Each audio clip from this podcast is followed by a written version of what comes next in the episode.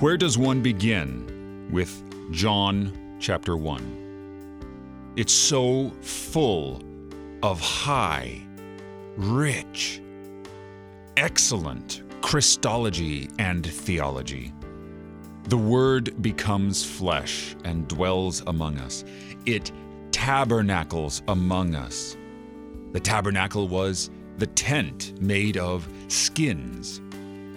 And in a similar way, the Son of God, the eternal Word of the Father, becomes human, wears humanity like a garment, dwells not only among us in our midst, but as one of us. It's marvelous.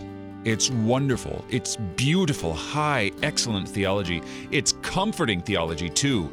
And it's comforting because this is our high priest who dwells among us. Jesus, our high priest, dwelling with us. He's not up on some gigantic mountain somewhere, inapproachable like a guru or a shaman. He's with us. He's down in the muck with you. He's down in the terrible things you suffer. Jesus is with you.